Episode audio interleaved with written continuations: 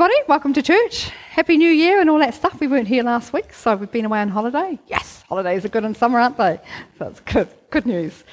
Right, so um, Simon's already said the prayer today, so we're actually we're going to have a proclamation to start with. So if everyone would like to stand, I'm just going to start off with this. And because I was a bit slow and didn't get it up on the wall, I'll just say a few words, and if you could just follow after me. So this proclamation is from Derek Prince, one of his wee books here. It's Power of Proclamation. Great little book. Right. Let the redeemed say so. My body, My body. is a temple of the Holy Spirit. Redeemed, cleansed, and sanctified, Redeemed, cleansed and sanctified. By, the blood of Jesus. My members, the parts of my body, are instruments of righteousness. Yielded, to God, Yielded to God for his service and his glory. The devil has no place, has no place in, me, in me, no power over me no unsettled claims against me. All has been settled by the blood of Jesus. I overcome Satan, by the blood of the Lamb, and by the word of my testimony. And I do not love my life to the death. My body is for the Lord, and the Lord is for my body. Amen. Amen. That's a pretty good way to start, isn't it? so that was that one. right. So today we're um, speaking on, we're, carrying on, we got it up there, the summer series there for Philippians 3 12 to 14. So uh, it's a great wee book, Philippians. Uh, I, you know, if you've got time, read it. There's only four chapters in there, so it's it's a great wee book. It just encourages us, it helps us to grow, it convicts us a little bit, all of those good things, you know, that we need. so, so, we're just going to read the um, 12 to 14. So it's just going to come up on the screen. So, not that I have already obtained all of this, or have I already been made perfect, but I press on to take hold of that for which Jesus Christ took hold of me. Brothers, I do not consider myself yet to have taken hold of it. But one thing I do, forgetting what is behind and straining towards what is ahead. I press on towards the goal to win the prize of God's heavenly calling in Christ Jesus. That sounds like a goal that I want to aim for. How about you guys? Yay, that's what we're all about, isn't it? so, pressing on towards the goal, what does that mean and how do we get there? God's heavenly calling in Jesus Christ. That's our number one thing, isn't it? Well, it's a lifetime of obedience, of experience, of being led and being taught by the Holy Spirit to do God's will in our everyday life. Is it just the stop standard? Get up, get out of bed, and go to work routine, like robot routine, day in, day out? That is a bit like that, really. But in that, it's what we do with our everyday routine. How can God use us to direct our steps? He can use us to encourage others, to sow seeds. Seeds of goodness to bless others. However that looks. Little things, even like a kind word. Perhaps of encouragement or compliment people. You might notice something different about them. They might have their hair done, they might have a new dress on, a new suit, any of those sort of things. So if you see anything different, that's right. Well done, Ruben, complimenting there. Well, that's a nice new dress. Brownie points all round. so, you know, we, um, we are to be the shining light in whatever we do in our day. We carry, we carry that with us. You know, we should have a bright, sunny disposition in how we are. You know, we are children of God. We need to be the brightness. We need to be the sunny people. We need to be different from everybody else and, and set apart from everybody else. We need to be the voice of reason, calmness, or peace in a volatile situation and the likes. You know, sometimes you go into those places and God just drops something in your spirit and it's you say it and everything calms down. So that's God. He's good like that. There's no chance of getting into heaven as our future home by, by, but by Christ as our way. That is the only way we can get to heaven. Christianity is not for wussies. it's not. We've been called with a holy calling to be children of the Most High God. And with that calling comes a responsibility to share what God did for us by sending his Son Jesus Christ. By saving our sorry souls and cleansing us from sins with the sacrifice he did on the cross for us. So, knowing that he did that in the heavenly realms, we too have a cross to bear. And that is sharing the gospel, the gospel story, sharing to others that cross our paths in our everyday life. That's our responsibility. Jesus did that for us, and so we owe him big time. As believers, sorry, we need to be focused on the things of heaven and not of this world. We are set apart. We are different. As believers together, if we differ from one another in our opinions, then it's best that we speak of the great things that we have in common, that we agree on, and not judge and backbite one another as the world does. Because we are different, we are all at different levels in our walk with Christ and levels of understanding. Look here at verse 15. It says, All of us who are mature should embrace this point of view. And if you think differently about some issues, God will reveal this to you as well. Nevertheless, you must live up to what we have already attained. So be happy where you are, where He's got you. In His time, He will grow you and stretch you. Believe me. Look here in our congregation. We have both young people finding their way in the world, studying biblical theology, and an older generation who are scholars in biblical theology. How can these two generations possibly have the same degree of biblical understanding? Well, clearly they can't. It's a lifetime of learning. But as an older person in a church with that biblical knowledge base, the older can teach and share the knowledge to the younger to help grow and share their knowledge of understanding. Church, this is what we all should be doing gleaning off one another, encouraging one another, spending time reading the Word, having a cup of coffee. How often do we go out and socialise, you know, with each other in the church? We, can, we all need to learn and grow and share in the ways of the Lord. You might think, oh no, this church stuff is really boring. I don't want to be hanging out with this lot all day. you know, you know. What am I going to do on a Saturday night? I want to do what the world does, and I want to hang out with my friends and eat pizza and talk about things of no consequence. Because that's, you know, but that's what it's like, isn't it?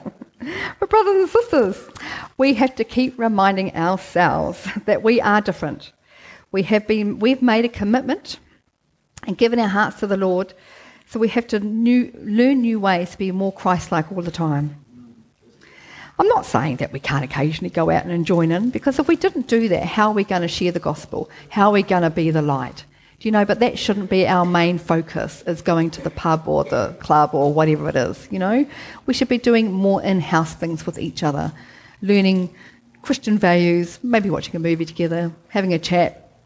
I know, I've just recently been away, and as much as, you know, we love family and, and that we catch up with, do you know, you talk, you have the conversation, but there's not a lot in it. It leaves you feeling a little bit empty. But then you meet a Christian person and something goes zing, you're alive, this is life, you know. So we are different, aren't we? Has anyone else experienced that? Yeah. yeah, you know, you get a bit bored with our loved ones. We don't mean to be rude, we love them, but they're on the journey. They're not saved yet. That's all it is. And for our prayers and what we do as examples, we're going to help them to be saved. So, hmm. Right, now I've really lost my train of thought here. okay, uh, just because we've been saved, we need to carry ourselves with hu- humility. So verse 313 reads, Brothers, I do not consider myself yet to have taken hold of it, but one thing I do, forgetting what is behind and straining towards what is ahead. Even though we have been cleansed by the blood and saved by grace, we must remember that we are not perfect. And the prize is not ours until God says, Well done, good and faithful. This is not a single act to be perfected, it's a continuous process. It just keeps going on, this learning business. we must not be prideful and assume that we have grasped Christ just yet. We need to work hard at leaving the past behind and becoming a completely different person than what we were back then.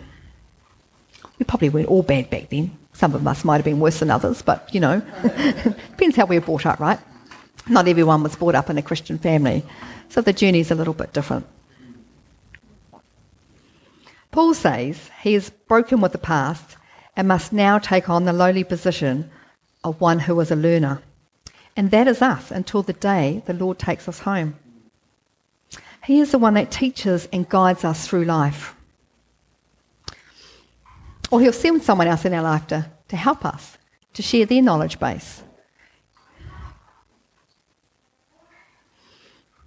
We must be careful not to look behind and remember the temptations which have come from wrong lifestyle choices, which, which were out of the will of God, and strain towards what is ahead, the goal of the heavenly calling in Christ Jesus.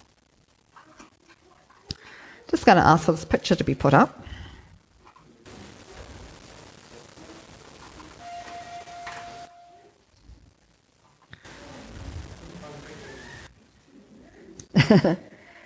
so, it's coming. Look it. James is doing this twirly thing, so it must be slow internet, isn't it, or something? Is that what happens here? Nope, we got someone else. So this picture will be up in a minute. But um, going back to what we were talking about earlier with the older and the younger generation, I was at an 80th birthday party in Oamaru, just chatting away like I do. You know, we were talking, there's lots of nice people there, but this lady was a Christian lady. and um, somehow um, she ended up sharing what she'd been doing. She'd uh, worked in the embassy, the Indonesian embassy, for 14 years. So a really interesting lady. And she was in her 80s and she still had that amazing spark. You know, she was following after the Lord and was quite excited. And so somehow we ended up talking about uh, the message that was going to be shared today. And James is looking sideways now. It's still not quite here. so,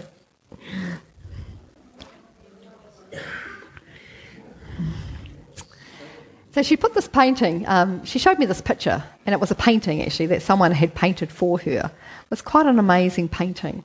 So it was on our scripture today, pressing towards the prize. Eventually it will get up there, but. so even when God stretches us,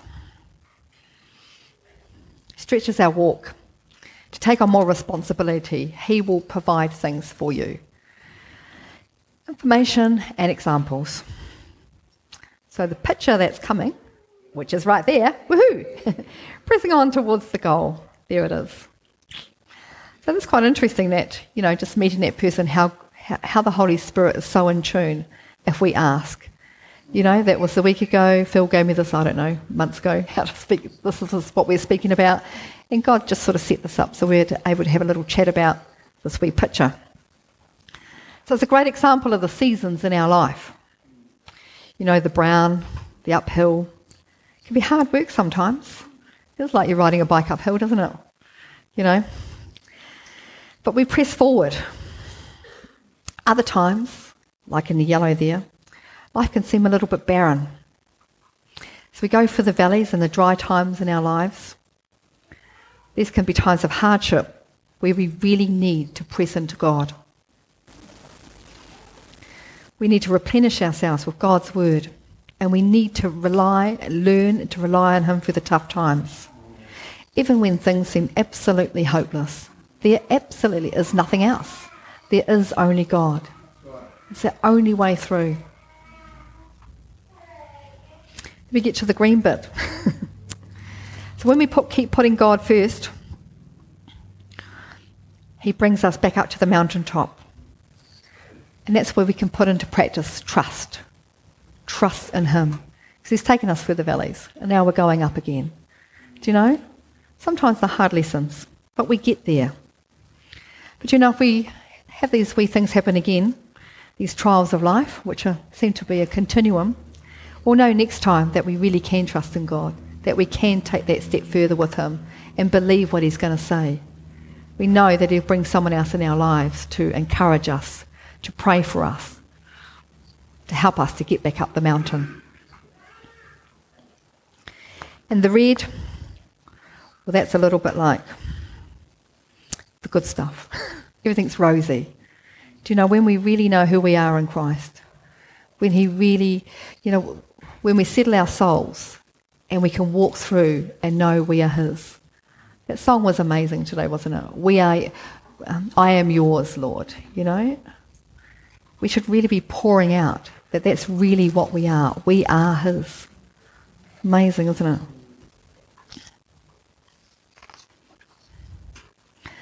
It's a bit of a short message that we have today because I'd like to do a time of prayer. So, opening the altar today. So I'm actually just going to ask the musicians to come up again.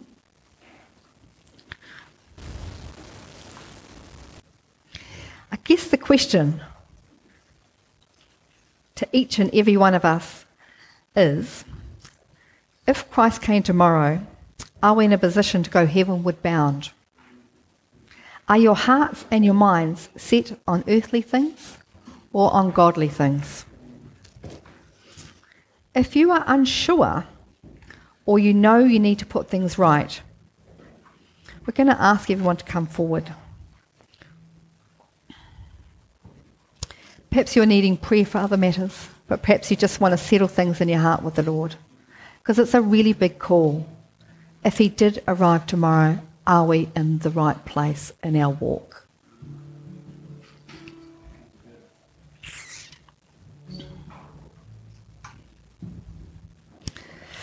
So, team just played gently in the background there. We're just, we're just going to ask you to come forward. This is not a time to be shy. We are family here. We are all brothers and sisters in Christ. That's who we are. You know, we all want to see each other in the heavenly realms when it's our time to go home. When the Lord calls us, we want to be catching up with each other. It's got a wee psalm here 130, verse 7. It says, Put your hope in the Lord, for with the Lord is unfailing love, and with him is full redemption. Great, isn't it? Consider your options. Really consider your options. Finally, brothers and sisters, from Philippians 4 8 and 9.